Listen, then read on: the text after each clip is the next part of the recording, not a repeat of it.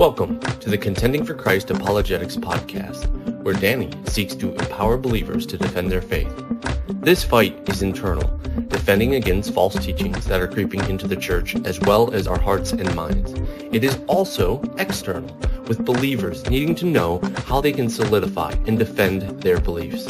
So sit back and relax as we contend for Christ. Hello, everybody. Thanks for checking out C4C Apologetics Ministry.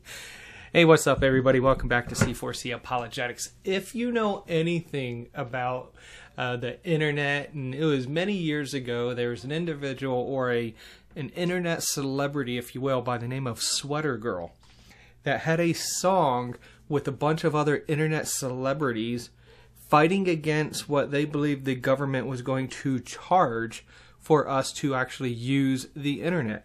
And so he created this song, this video, if you will, called, uh, oh, what was it called?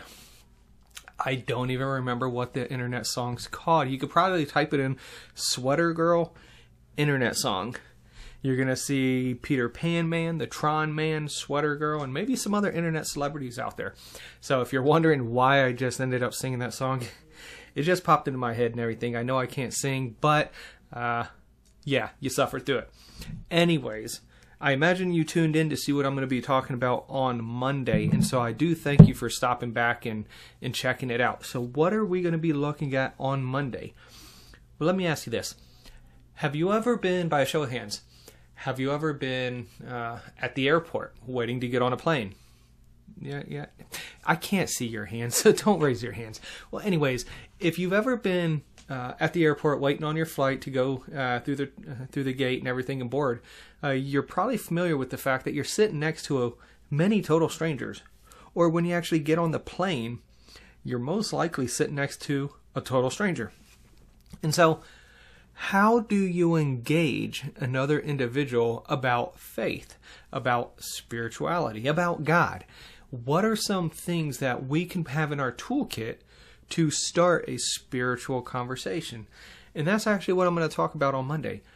What is uh, at least one, maybe two different methods to go ahead and engage with someone you've never known before that is non confrontational, that it just leaves their curiosity piqued a little bit.